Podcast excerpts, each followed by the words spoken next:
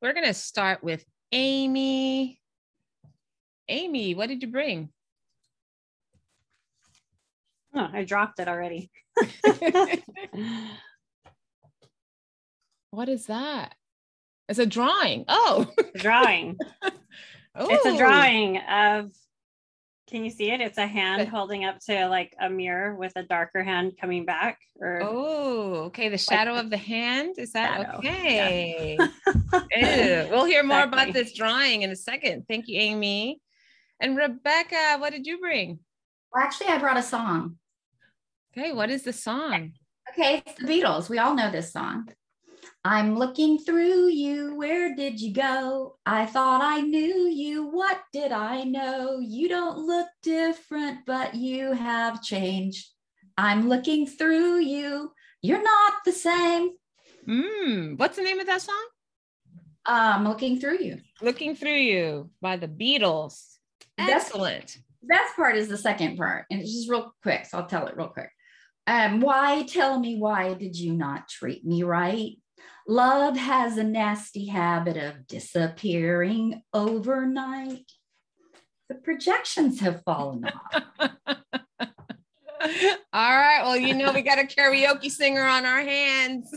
well, first of all, thank you two ladies, Amy and Rebeca. We're in for a treat, you know, trick or treat in our in our session of Not Quite Strangers. My name is Valerie Hope. I am your host. And this is an opportunity I bring two people together who don't know each other to have a, have a conversation that inspires curiosity, builds connection, and disrupts the status quo. You can already see it started. It started. um, more than anything, grateful for conversations like this because these two ladies, so happens, I've met and worked with both of them personally and both have been really wonderful additions to my own personal growth in my life. So, Amy, you and I know each other because we're both certified through Berkeley Executive Coaching Institute as executive coaches.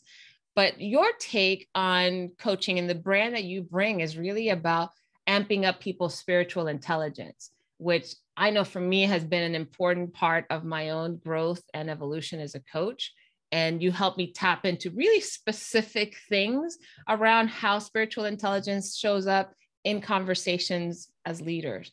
And so really grateful that you are here because I think, um, yeah, you take something that everybody does and turns it on its head, basically. And you also, in one of our sessions, we had a group session about a year or so ago, brought up something around shadow, and you had to set of cards and that was one of the first times that I started to realize how much shadow was running as aspects of my life. And literally, I want to say maybe weeks or days after we did that session, Amy, I ran into Rebeca at a wellness expo where Rebeca was speaking. And Rebeca, you had a booth at this session. And at first, I remember sitting, your, your, yours was probably the only session that I sat in through from beginning to end because the information that you were sharing was so on point. It was about relationships and how projections happen and I was mm-hmm. like, oh my gosh, this is fascinating. And then after the session, I was just like, oh, okay, that was cool. Thank you. I had a lot of, I was part of the organizing committee. So I was running around doing all sorts of things.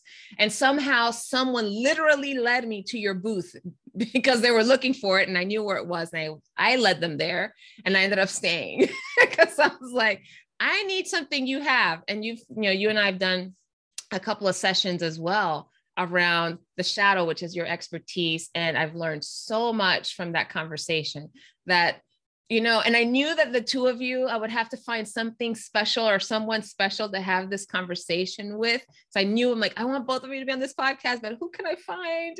And ta da! You both showed up. So thank you all. Thank you both for being a part of this podcast. Welcome to Not Quite Strangers. Thank, thank you. you. Thanks for having us. Why did you guys say yes? Let's start with that. Why did you say yes to this? To meeting a stranger on a podcast? Because I actually watched several of your podcasts and I found them fascinating. So I thought it would be a cool experience. Cool. Thank you for that. Yeah, I did.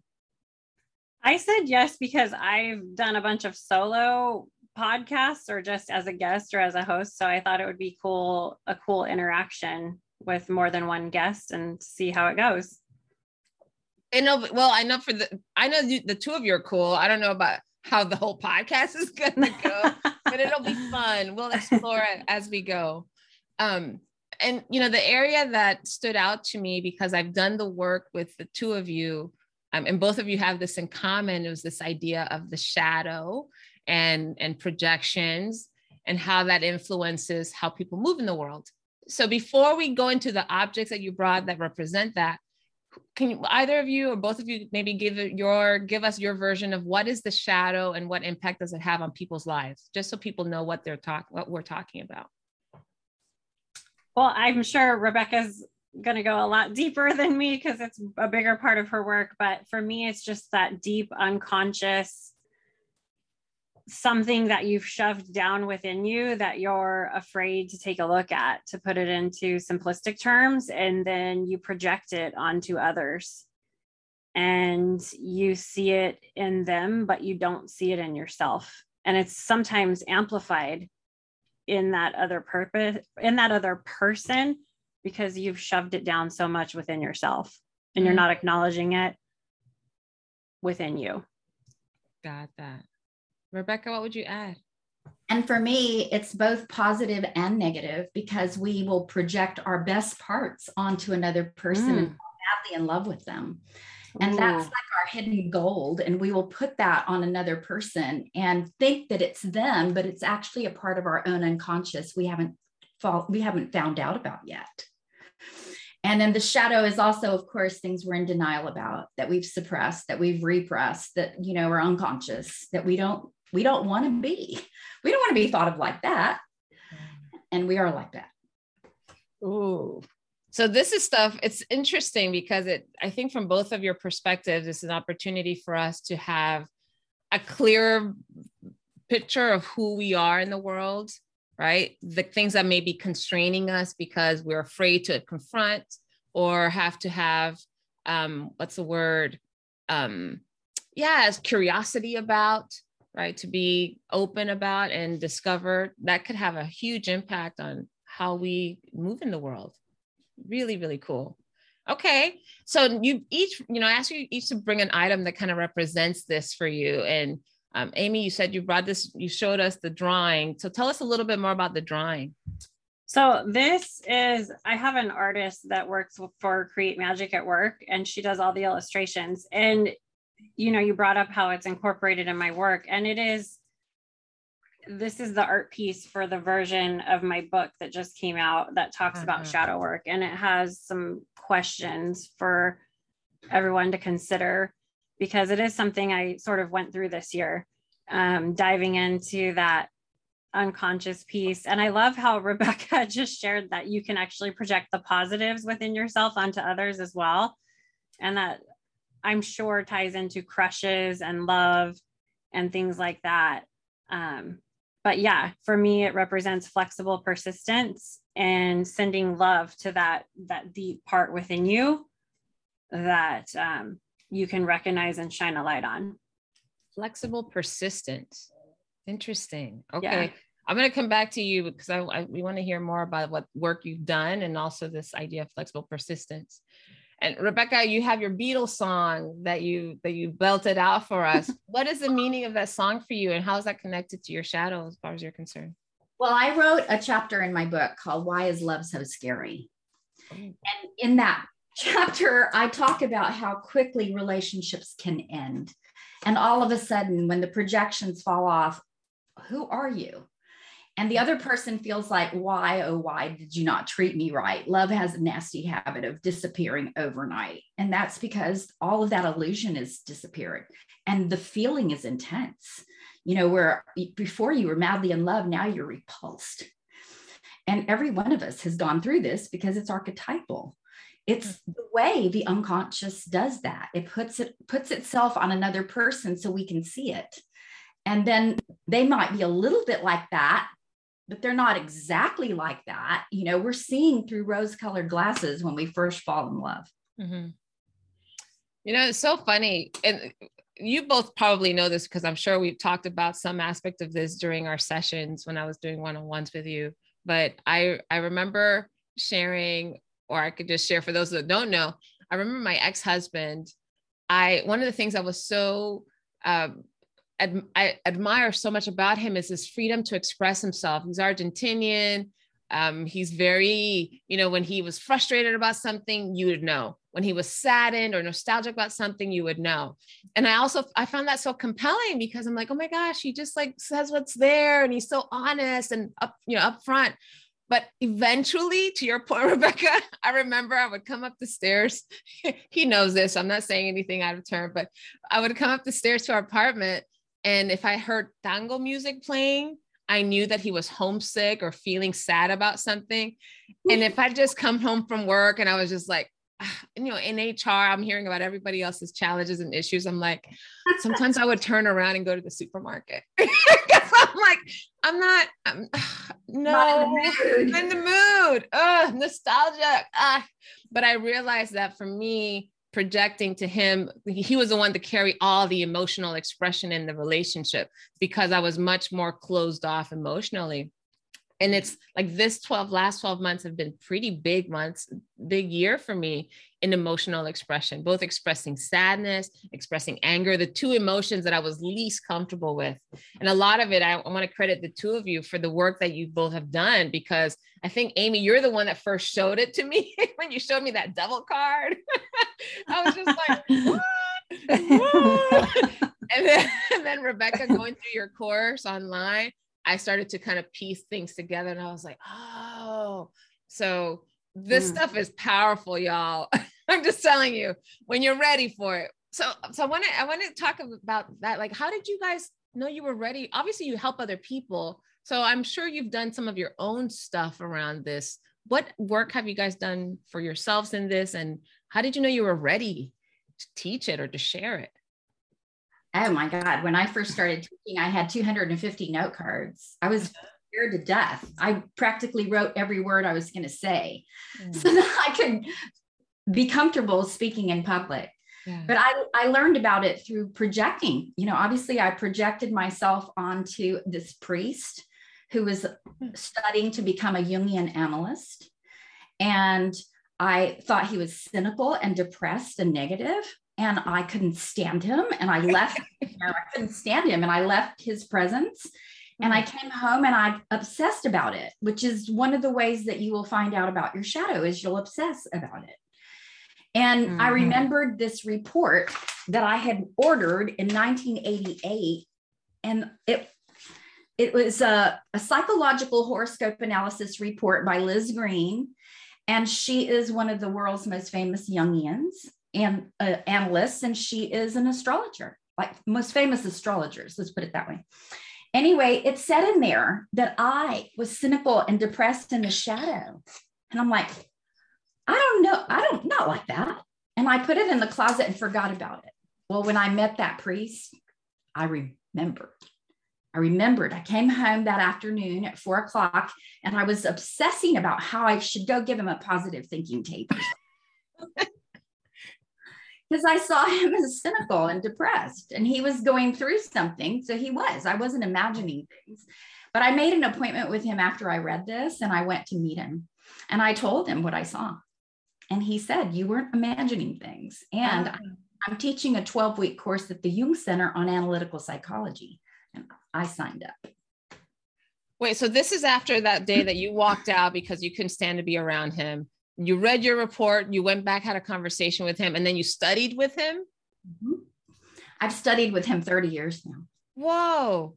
Okay, wait, wait. All right. So, what was it that was your 1990?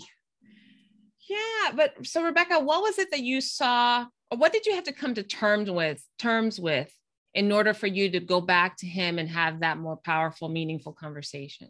Okay, the first part of that story was left out a friend of mine was giving me some cassettes of his to listen to. One of them was about the shadow, and I didn't understand what that was, number one. And then there were three or four others, but he was really making me think. And I wanted to go put a face on, on these cassettes I was listening to. Mm-hmm. So I mm-hmm. went with her to the Sunday school class. And then I went with her to the mass, and I was sitting there seething. I couldn't stand him. I wanted to get out of there. She could feel it. And she said, Do you want to leave? And I'm like, Yes. I just thought, Oh my God, he's so cynical. I come home and I re- I thought about him and thought about him and thought about him and wouldn't let me go. So the unconscious will keep messing with you if you are ready. I was Mhm. ready. I went to the closet and I pulled this out and I read it. And I'm like, oh my God. Now I could identify with that part of me. I did not. I was happy go lucky. You could have pulled me off the ceiling. I was like Miss Peter Pan. and seriously, I was like like so positive thinking and everything happens for a reason and why be upset? And you know, I was kind of like Pollyanna. Mm. And so when you know, meeting him was huge, huge, you know, and taking his 12 week course was life changing. Man, oh, that was a brave move.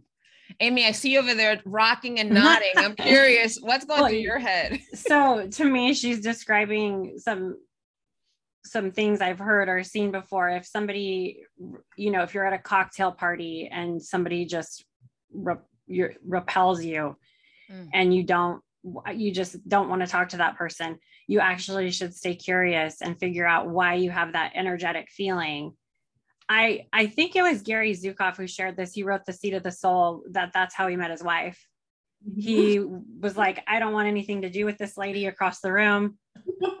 Why don't I even want to deal with her? And then he stopped himself, if I remember his story correctly, and, and was like, Why am I feeling this way? I'm going to stay curious about it and I'm going to go uncover it. And she's describing this long relationship she ended up having as a as her teacher um, because she explored it a little bit further and Mhm. possibly you know why is that coming up for you energetically go figure out and discover why instead of just Running away. running away Which so that's lot why i was like oh yeah How's that play in your life, Amy? Oh my gosh. So it's so deep. And when you ask how it all came up i mean this really came up for me eh, the past couple of years when i left my corporate job got into coaching all this stuff. When lockdown hit with the pandemic it was i just felt like everybody at least in my social media feeds or the leadership workshops and information we were inundated with this is how you do this. Here's the advice you take. Here's this. And i just personally maybe i'm projecting but i was so fed up with it. I was like we've got to start shining the light on our shadow within to create some healing in the world and stop pointing the finger at other people at what they need to heal. And so i started getting into shadow work a little bit. As you know that was like part of that group session we had and i ended up putting an extra version in my book with just some questions for people to think about on their own shadow not giving advice in that way and sure enough once i started doing all this stuff started coming up for me the universe was like Mm. oh you are going to write about this and you're going to work on this okay great well you better back up your talk and let us give you quite a few things that you get to work through Mm. I didn't account for that. so that was super fun. And the interesting thing is, it doesn't end. It doesn't. You know, I still, you know, 30 years later after teaching this and writing my book, I know that there's still parts of me that are that are missing. So it is really, really cool how the universe will bring those people to you. And you're right. If you stay open and curious, like, why is this pushing my buttons? yeah. You know, What, what, why do you think is that's so scary? I guess is the word that comes to mind. That why is- when we feel confronted about something, but goodness, goodness knows, I know I've had those moments where I'm just like, oh, I'm so over this person. Oh, I can't stand it. Or when something makes me really like uncomfortable. And you're right, Rebeca. I noticed the more obsessive nature of my thoughts about it. I'm like, why was that such a big deal? Like, Mm. why do I care that much? It was like a moment in time, but that keeps like replaying in my head and and it's fascinating to know that that's actually a great lesson in store. Like like it's kind of like a little kinder egg you know those little chocolate eggs from germany that have toys inside but they just look like a plain old like easter egg. But inside like this kind of dark outside right? Something that's uncomfortable or or fear you know that we've experienced some kind of fear. To your point i think both of you said if you stay curious enough you know that that gives us access to something quite rich how do we how do we embrace that though rather than repel it especially when i mean you two are the people in my life who have been very um in tune and I think very upfront about dealing with it. In general, though, those are not the conversations that I would say I engage in on a regular. Most people are just kind of trying to get through whatever they're trying to get through, not go deep into the into the cave like the two of you are talking about. So how how do we do that? Well, I so for everything that I'm thinking right now or or wanting to share is if something comes up for you, it like I, we just shared a story that this man met his wife because he explored. Yeah. You know, it could be something different. I want to be really clear on that. It could be something coming up for you that maybe you need to exercise boundary setting with with mm-hmm. someone. It could be uh, on that front. So you know, I, I guess I just want to clarify, you know, don't always deep dive into exploring that it's going to be this like super love relationship. It could sure. be something yeah. else. And so to that point, and I'd love to hear what Rebeca thinks of this. You know, that's the part for me that I learned this year that yes, you can run to experts and get their advice. Yes, you could have someone pull a card for you. Yes, you can have your astrology chart read but at the same time you have to sit with yourself mm. and you have to make a decision from your own inner wisdom and your higher self that's right for you mm. and so while you're going through your day whether you're busy or not you are going to be presented with different feelings towards people throughout the day your personal relationships whatever those are I say sit with that and get access to your inner wisdom as far as how you want to handle it. Is this per- person presenting themselves because maybe there's a lesson that you need to exercise in boundary setting? Or are they somebody you need to explore further in a deep relationship yeah. and figure that out? And it takes some time, maybe. And I can tell you my biggest mistake of uh, 2021 was running to experts nonstop you know tell me what how the stars are aligned and, and what's going on because and what happened was i gave away my responsibility to make decisions for my life. Mm. and i lost i was you know if you my the sq assessment i give i was hitting at like a level five which is the highest for seeking guidance from your higher self. I'll tell you what i dropped to a zero when my life presented some challenging times because just for safety reasons, I was running to experts to make decisions for me. Mm. And then at the same, that was the lesson. I had to get it back. I had to come back to me. So I don't know if that fully answered that, but yeah. Oh, yeah. I see Rebeca's head shaking over there. So what's what's going through your head there? Well, that's why I call it work. We have to do the inner work. Yeah. we really do have to go within. It is between us and our higher power how much we're going to actually absorb and get. And it takes time. Some things have to come back two and three times before we actually get it. Mm. And we have to be patient with ourselves and other people when they're not getting it. Yeah.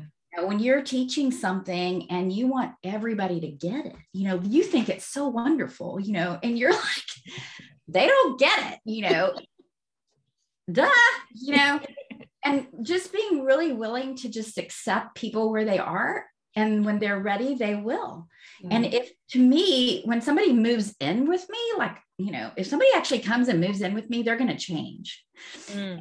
i'm going to change through knowing them mm. so it is a two-way it's a two-way thing that's going on but it is all inner work huge you know you know i mentioned earlier the the work the two of you guys kind of teed off for me was anger which i never would have thought was ever something to deal with but um i remember you know so amy you pulled a card and and it was I can't remember exact. I was having a lot of back pain, right? Mm-hmm. So chronic back pain over years, really, but it had it was particularly painful last year, and and you know to your point, I think both of you have said in some way, shape, or form, like the universe keeps bringing back that that irritation, right? Whether that's a person or it's a mood or mm. maybe it's physical. But in that case, it was like, oh my gosh, what is going on? Like, I haven't done anything different. Why does this keep coming back? And it's almost like someone's knocking, knocking, like, okay, pay attention to me. So Amy pulls this card, and the card was like a devil card. And she's like, look at your shadow side. And I was like, why? Why a devil? I, like you, Rebeca, I'm like, I'm kind of positive and I'm helping people and I'm out there doing the good work. Why is there a devil showing up? And then Rebeca, something in your course when I was doing it provoked a thought about.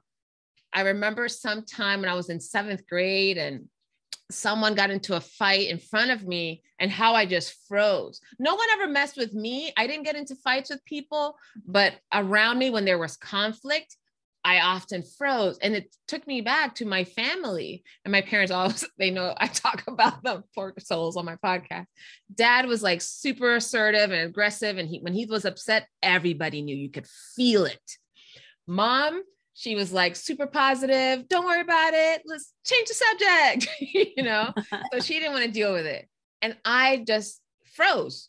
I end up in like in the middle of that. Cause I thought, you know, losing my temper is not worth it. I hate it when my dad did that. Putting a silver lining on it didn't feel comfortable to me because my mom did that. So I I used to deal with it here. And and obviously a lot of it got stuck in my body. But I think something you guys both said that's interesting is somehow it always comes up and out. but it didn't have to for me, it wasn't like now I'm yelling at people and going into road rage. It didn't do that at all. It wasn't like repressing the anger meant somehow I was going to burst into anger. But now I realize, okay, ow, my back hurts. That means I'm I need to have a conversation with somebody that I'm not having. Or what haven't I haven't I shared or haven't I expressed out loud? And sometimes I don't even have to say it to the person. I just have to acknowledge it. Um, and mm-hmm. once I say it out loud, it's like, the tension goes away. Mm. Um, so anyway, I just I would love to hear mm. from from the two of you. What's been like the biggest shift in your own lives since you started doing this work? Like what?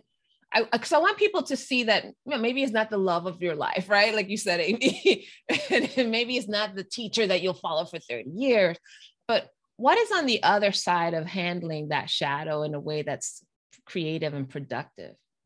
before answering that, can I say something to what you were talking about? Absolutely, sure. There's a, a huge fear that people have that if they do shadow work and when they hear the dark side, they think that you're going to become evil. Mm-hmm. You know, there's this big fear that I will become like that. What yeah. I do not tolerate in other people. I don't want to be like that. Yeah. And why would you want me to? And so the fear is that you will overdo and become that. But the truth is, you actually really badly need it. Mm-hmm. You know, if it's anger in particular, when somebody cannot get angry, it's living against them because yeah. it will go into the body. I had a rash from the bottom of my feet to the top of my head, and it would just erupt periodically. And I would go, What is this about? And my brother's a doctor, and he said it's psychosomatic. There's no physical reason for you to have that rash. Mm. And I started journaling right afterwards what happened right before. And I started asking. And if you ask your unconscious, your unconscious will work with you. Mm. So I did. I was personally asking in my journal, what is this about? And why do I have this rash? And then one Sunday, a friend, you know, my sister made a comment to me about myself that brought a man's face that I knew into my mind at that moment. And I realized, oh my God, I am just like him. The rash never came back. Who, who's under your skin? It was exactly that literal. And Louise Hay's book says that. Uh, so it was a, I, and I've had like four trans, immediate healings of getting a shadow quality and then a physical thing changed. It's it's pretty profound how our psyche and our soma are connected. Oof. Mm. Amen. And, and the forgiveness was automatic too. It was like, oh my God, I forgave him for being like me. I could feel it in my body. You forgave him for being I like forgave him because I was just like him. Mm, That's pretty huge. that's profound. Think of all the people who are sick out there who need to look at their their shadow, who need to Yeah. recognize how their psyche, you know, the psyche is is connected to the soma, and it is we're creating these things. Yeah. Very, this body speaks quite literally. I love the book by Louise Hay. You can heal your life. I, I use Mm. that a lot. Mhm. Yeah. Yeah. That just, I've had some physical ail- ailments as well, just to, you know, riff off that. I, and, uh, I guess what I want to say is when we're talking about working with our our shadow and doing shadow work, it's like it's not easy, and maybe that's why some people don't want to do it. And at times, I have been like, screw that, you know, like I'm good right now. I don't need any more lessons. I want to go stand up paddleboard with my boyfriend and go have a cocktail. Like I'm good, universe. Thank you. Like I'm good for the year. We're all done. Um, but the the benefits of coming out of the working through the dark woods and coming out to the clearing is kind of the way I felt when I've when I've done gone through some things have outweighed uh, being stuck in the dark woods, if you will. Mm. and um, just you know an example and yes i totally believe that yes physical ailments can you know come from holding on to maybe energy that you need to acknowledge or release or that maybe a physical ailment can just come from maybe a genetic disposition too. I, I think i can hold both of those polarities in the same space. Um, however i definitely feel that it's so funny that i'm podcasting and interviewing and all this stuff because I definitely felt like I didn't have a voice when I was younger. Mm-hmm. And I didn't speak up when I could, or I didn't know how. And, you know, before I got into spiritual intelligence and energy work and all of these things, you know, to me, part of that manifested in my thyroid. I had to have my thyroid removed. Mm-hmm. I, I didn't understand why. And I think it was all of this throat area Okay. um, and maybe if I had recognized that energy a little bit sooner, I wouldn't have had these growths on my thyroid and wouldn't have had to have them removed. I felt like I, there was a blockage there. So I definitely believe in both. And I think it's always good to have a healthy balance there of, you know, diving into clearing the, those areas Mm. energy clearing if you will or what or Yeah. shadow work or whatever that whatever works for you so It's a Yeah. lot of stuff. Of course, not everything is uh, psychosomatic because, you know, there are congenital and mhm. inherited genes and things that happen. But when it is psychosomatic, it is really interesting. Mhm. and and just the i think both of you have touched on this the acknowledge you don't even have to talk to the person. No. and somehow you, it frees you're free. It Yeah. frees you up the energy frees up and the recognition of it frees you. Mhm. yeah. It's you know it's fascinating. I was just having this conversation the other day with my mom or a couple of other friends. So what's happening in the last few couple years right around the inclusion and diversity there's so much the reckoning i guess you could call it that's happening i think is really fascinating and i think it's bringing up for a lot of us some sort of shadows that we haven't dealt with collectively right? Mm-hmm. Whether that's an individual as a group as a nation. So I'm curious about your take, and especially when you know when I hear anger or shame or guilt or like these very powerful feelings, and it reminds me of a book. Um, I don't talk about this book very often, but I think you guys might appreciate it. Power versus Force by David Hawkins. Have you heard of it? Mm-mm. Yeah. So really powerful book. And one of the in one of the sections, he talks about he ranks all the different energies of emotion. Probably the best way I can imagine I could explain it. And when it comes to guilt, shame, fear, those are like the lowest energies possible. So when we're dealing with fixing problems or addressing issues based on a reaction from guilt, shame, fear, generally the outcome is not going to be the most empowering for us or for the people hmm. who we're hoping to impact. Um, so, anyways, as I was, you know, I was kind of reflecting on those thoughts, and I was thinking how much of what we do, either to protect ourselves or to protect other people, are rooted in guilt, shame, fear, right? And and all these shadow figures that we kind of ignored, if you will. So I'm curious, what what are some thoughts that you guys have about that, if any? I, I, I mean, my thoughts on all of that is it's an SQ skill with spiritual intelligence, the awareness of the interconnectedness of life. Mm-hmm.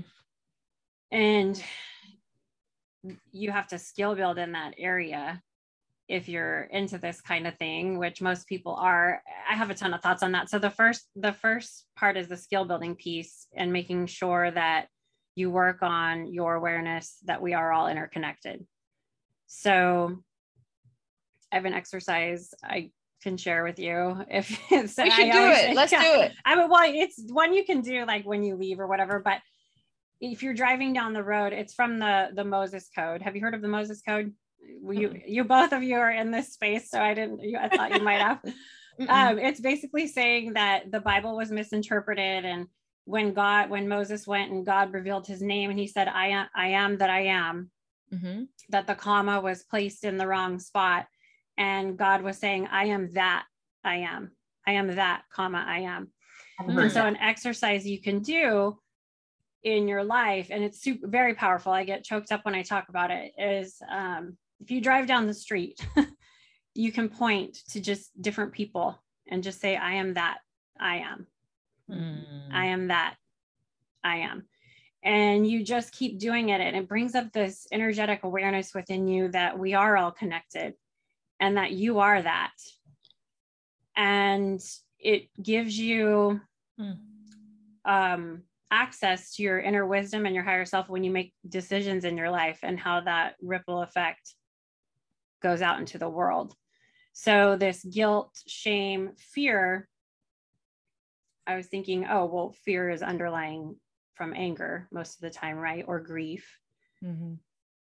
We we dig into that, and and what gives me pause is when people are operating from a space of very very rigid belief, and nothing will change their belief that is very dangerous to me, one way or another, because the world changes so much.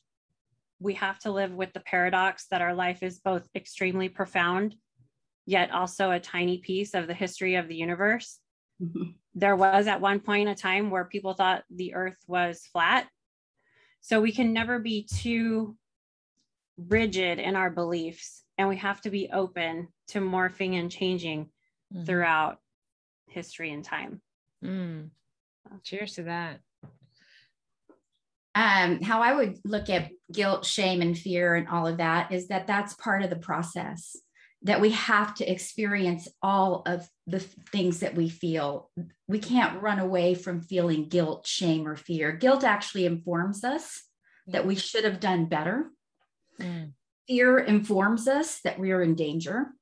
Mm-hmm. Uh, shame is that they said something to us that took us back into the, our little child mm. you know mm. and we all have we all experience the whole gamut of all of this mm. at different times in our lives but what i you know what i really resonate with and what i loved about jung is that he said that we had had to all go through all of this in order to heal and healing doesn't take place on positive thinking levels. It takes place in going into the underworld. Mm. So if we were going to heal by being good, good, good, we would be great now, wouldn't we?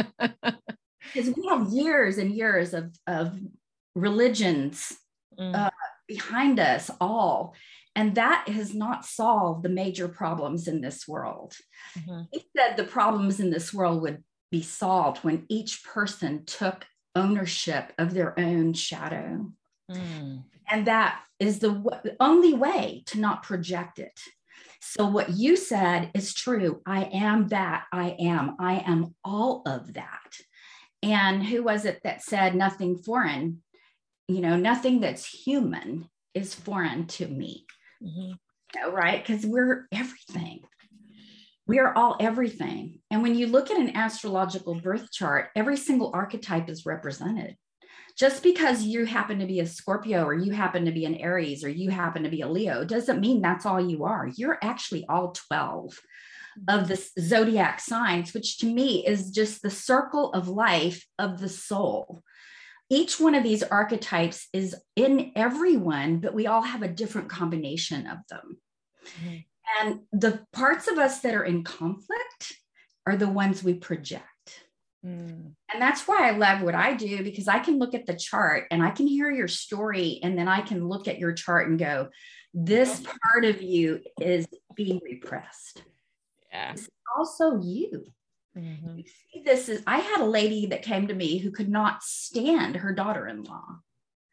Her daughter in law was a Scorpio and she was an Aries. And she's like, I cannot stand her. What is wrong with all this?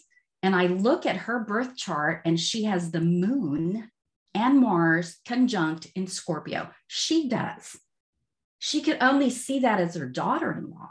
But get this our parents are in us. So we marry our parents. So he had married his mother. That's the second chapter in my book. Our parents are partners in our seventh house. So we actually marry the archetypes that we are not aware of so that we can integrate them. It's Rebeca. I tried telling my mom this. She did not. Well, first of all, I don't do this. Rebeca's like a master astrologer. So I don't always speak that language, but I tried sharing that particular thing about marrying our parents and projections of our parents and unresolved issues coming up in relationship and I wasn't able to articulate it quite well. Um, so I'm curious about what what is it about?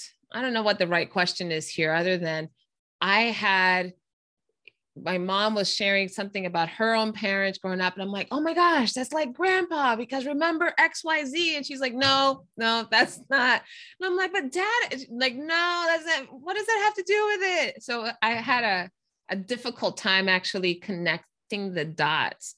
It's not really explicit. So, how do you have somebody see? And maybe it's not my job to have her see anything really. Um, mm. I I'm working on my own stuff. Gosh knows she needs to do her own work, not me doing it for her. But I'm curious about how do you help your clients? And this is for both of you.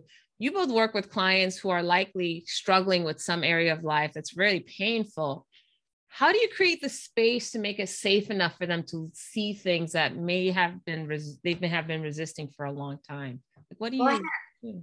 oh go ahead yeah what do you do i who's going to go first go ahead rebeca I had a unique experience last weekend, or what, three weekends ago at Waxahachie when I presented at the Wellness Expo. Um, I have my title is seventh house astrologer and relationship alchemist, right? That's what I have been uh, marketing myself as for the last few years.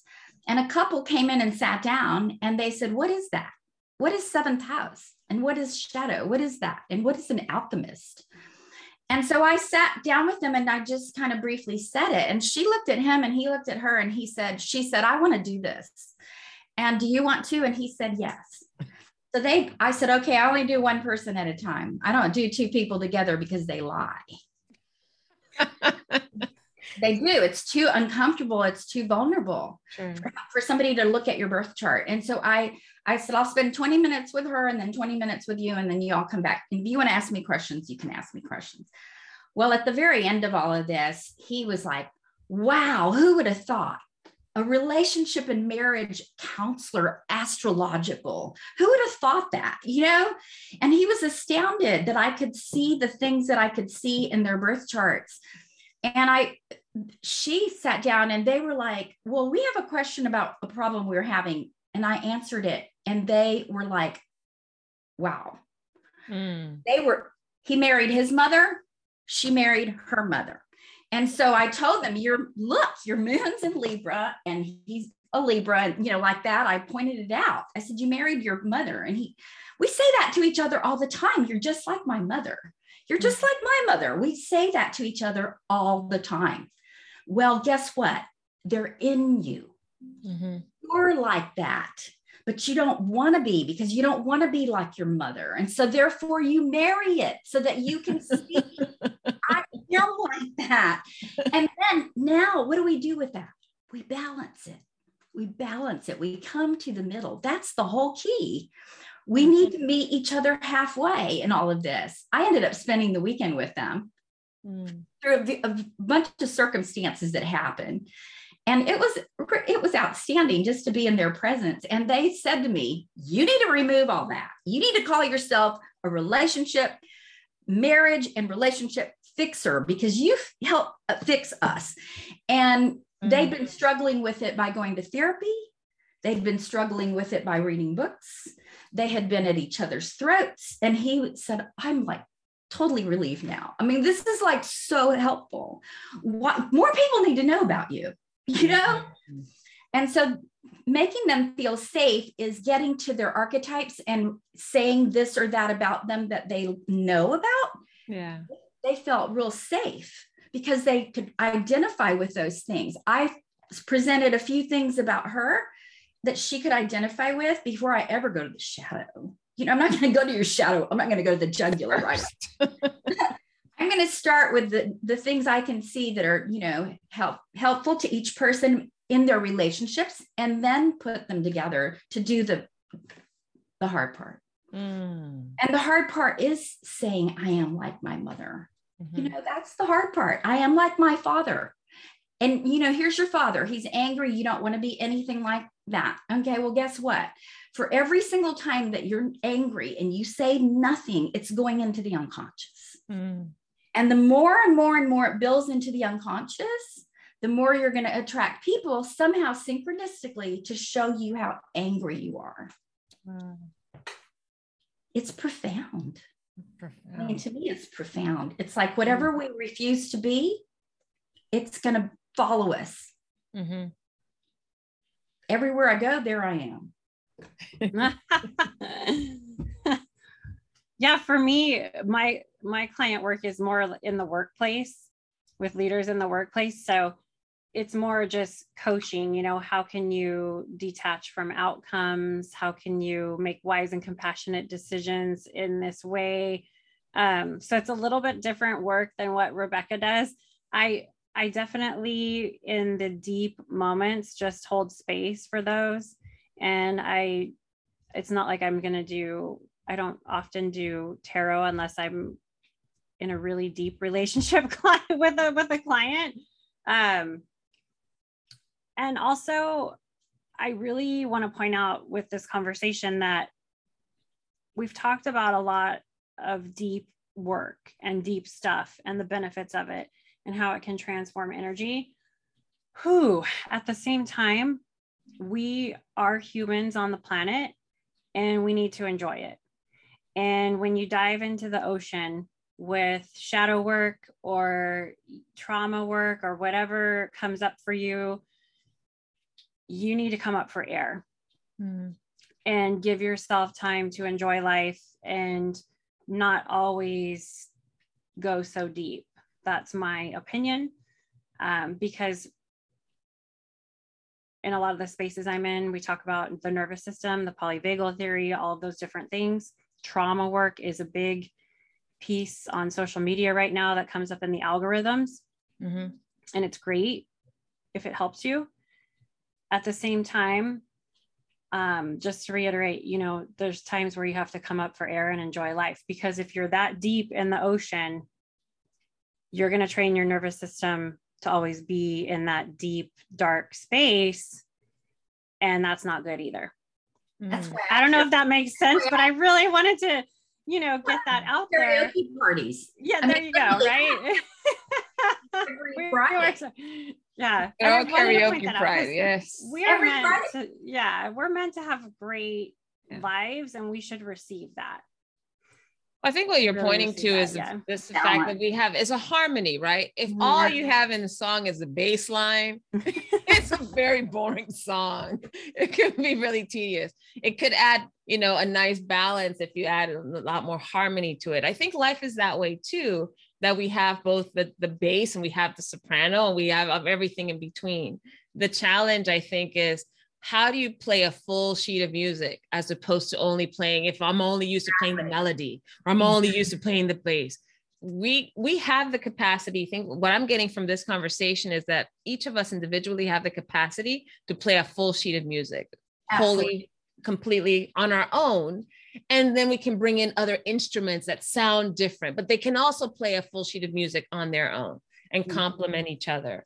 Um so and it is absolutely fun. I think what i've learned you know in spite of the fact that anger and sadness were the two emotions that have been the most prevalent in the last year what it's done is given me such a range Mm. I'm not out there yelling at people or doing anything crazy, but I feel like I have meaningful conversations about how I feel frustrated about something in the moment, or I can let go of it in the moment and no longer has to like control my, I have to push it down and rationalize it. And the same thing with sadness, you know, I will still, I'll cry more easily. Like the other day, my dad wanted to do this, uh, family, he wanted to get my brothers and I together and share stories of his upbringing and all that stuff. And at the very beginning, he started to introduce himself and when he was born and all this stuff. And it sounded like a eulogy or something.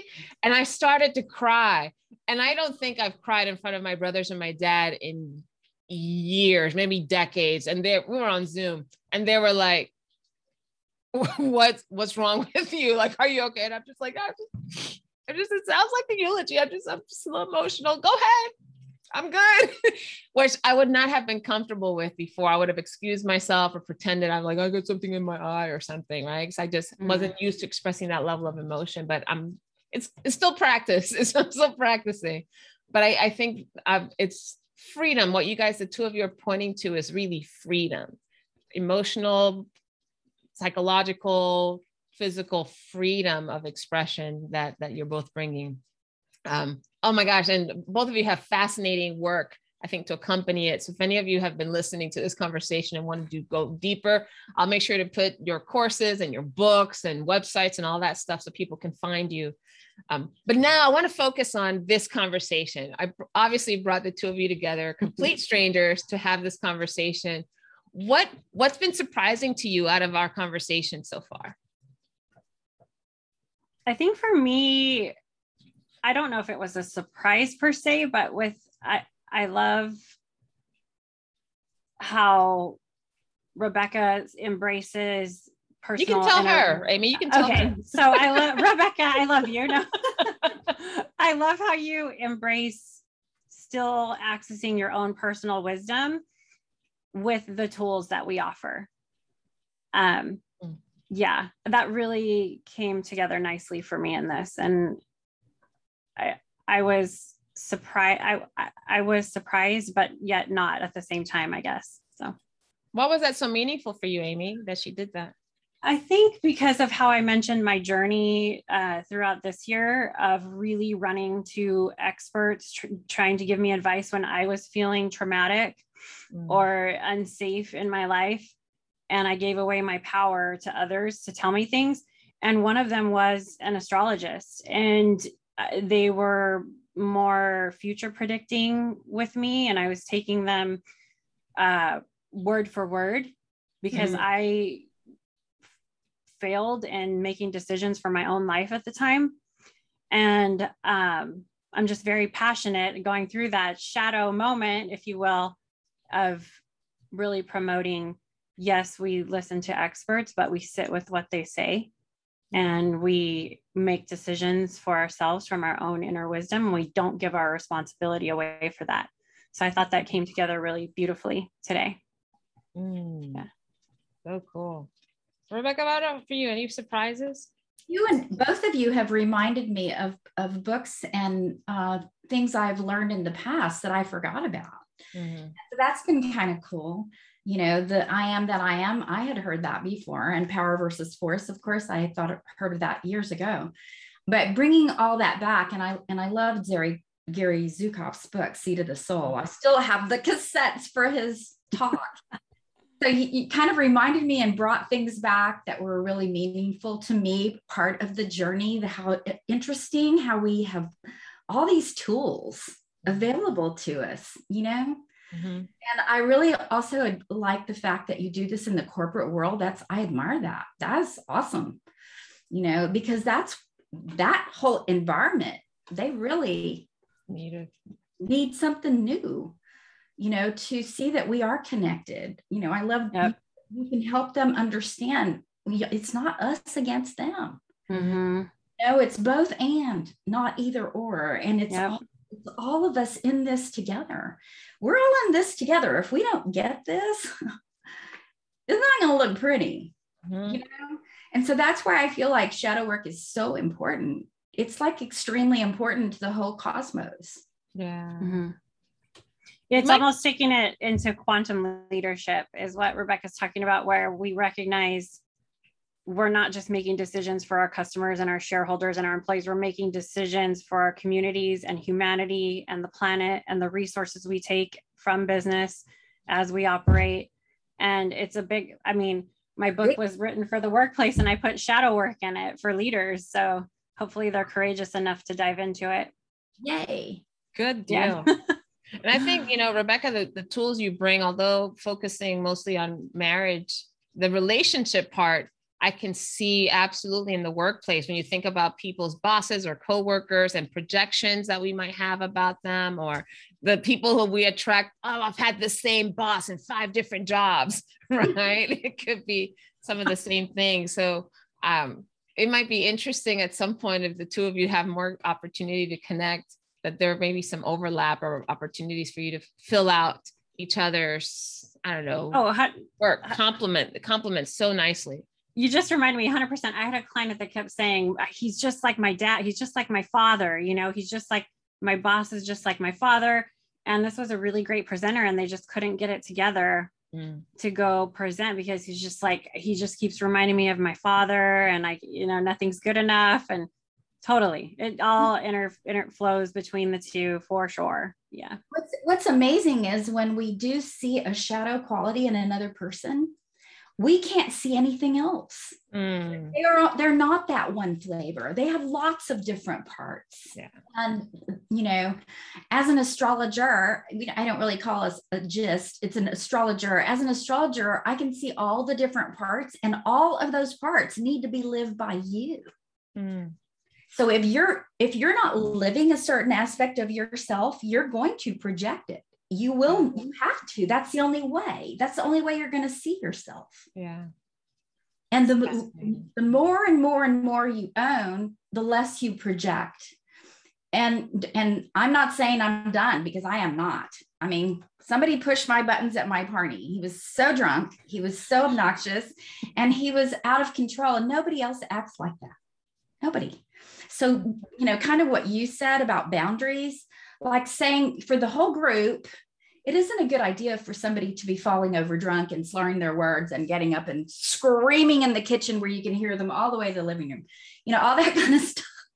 That there may be a boundary issue with that person that I need to sit down and talk to, mm-hmm. and that it was pushing my buttons because I wished he would quiet down, you know? Um, so it's not over yet. I still have an issue right? And that was a party. Push my buttons that he was being so loud. Uh, uh, um, I'm also curious about what was um what are you both well obviously you've shared what you've been surprised by and what you're taking out of this conversation what's something that you wish the other person knew or you wish you would know about the other person like rebeca something you wish you'd know more about amy and amy something that you wish you'd know more about rebeca that well, that's, be, that's easy. I, would love to see your birth chart. Honestly, because I can just by hearing you speak, I can hear some of the archetypes coming alive. Mm. So it'd be really cool to see it. okay, I'm happy to uh, do that with you. okay, I, I think you'll enjoy it, Amy. It'll be good. She's good. I have, I have a, a YouTube channel and I have something called You in Astrology that I do like a 30 minute free consultation for whoever is willing to be my guinea pig. And I will just take their chart and just fo- focus on something different and unique that would be helpful to them and tell them a little bit about themselves. And so I'll invite you to come be on it. Okay. Yeah, that's actually what I was curious about because I put aside accessing any sort of expert advice for the past few months to just live within my higher self. But I am really curious because I know you're a seventh house expert and I know that that's the relationship house. And I don't think I even have any planets in the seventh house, but I'm in a very um, loving, happy relationship right now. So Good. Well, I'm be happy. curious to see how that went. How you know the take on that. No fortune telling, but you know the take on that. yeah. No, and I don't do predictions. I don't tell yeah. somebody this is going to happen or that's going to happen. I don't know what's going to happen. There's nobody knows what's going to happen. There's such an mm-hmm. amazing ability to see so many possibilities within an archetype. Hmm. So predictive astrology was never appealing to me. It was the psychological part of it that was appealing to me. I really like the fact that we can know more about ourselves. I love that. Yeah, yeah. I love that.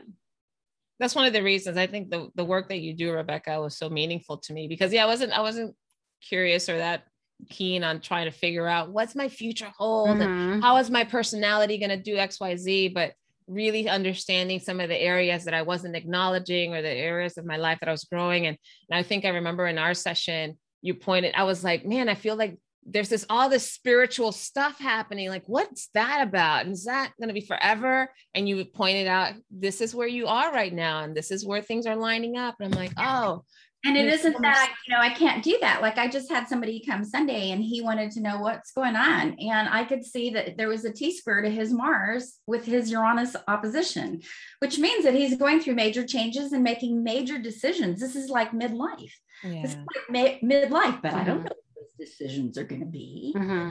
No, I don't know what future hold, the holds for him, but I do know he's been angry because that's a square from Mars. Powerful T square. And he said, I've been really frustrated. I said, I guess mm. so, you know, and that's a natal square there anyway. So that is a part of you that you carry with you, but with the, with Uranus opposing it and then squaring it at the same time, it triggers it. So there are things I can see for sure, but I don't know how you're going to deal with it. And I don't know where it's leading. Obviously, everything is meaningful. Mm-hmm. Everything is part of our evolution. I look at life that way. You mm-hmm. know, everything is meaningful, no matter even this guy who's mad, you know, that I'm kind of irked at. I'm going to sit and talk with him. I'm going to sit face to face and have a conversation because I'm I'm actually concerned about his health too. Mm-hmm. So I I think that what something that's coming up for me, I've been thinking about it, how I would approach it, is that I am really concerned about him. I've known him for 20 years and he's overdoing it. So there must be some depression in there that is not coming up that has to come up and, and mm. be dealt with. You know, not that it's my job to fix, not that it's my job to fix him or save him, but I want to come from more empathy than just stop being a jerk at my parties. You know. well, look, I would thank you both so much. I think for for sharing so profoundly your gifts your insights, the the challenges that you have, the challenges that you su- support other people in, in uncovering. Uh, so I think all of this this conversation I think will spur, hopefully spur and inspire some people to start looking at things from a different angle and reframe some of the challenges that we've experienced as actual blessings in disguise to get to know ourselves better, to free up some aspect of ourselves. Um, any final words before we close? Thank you so much. You know, this has been fun.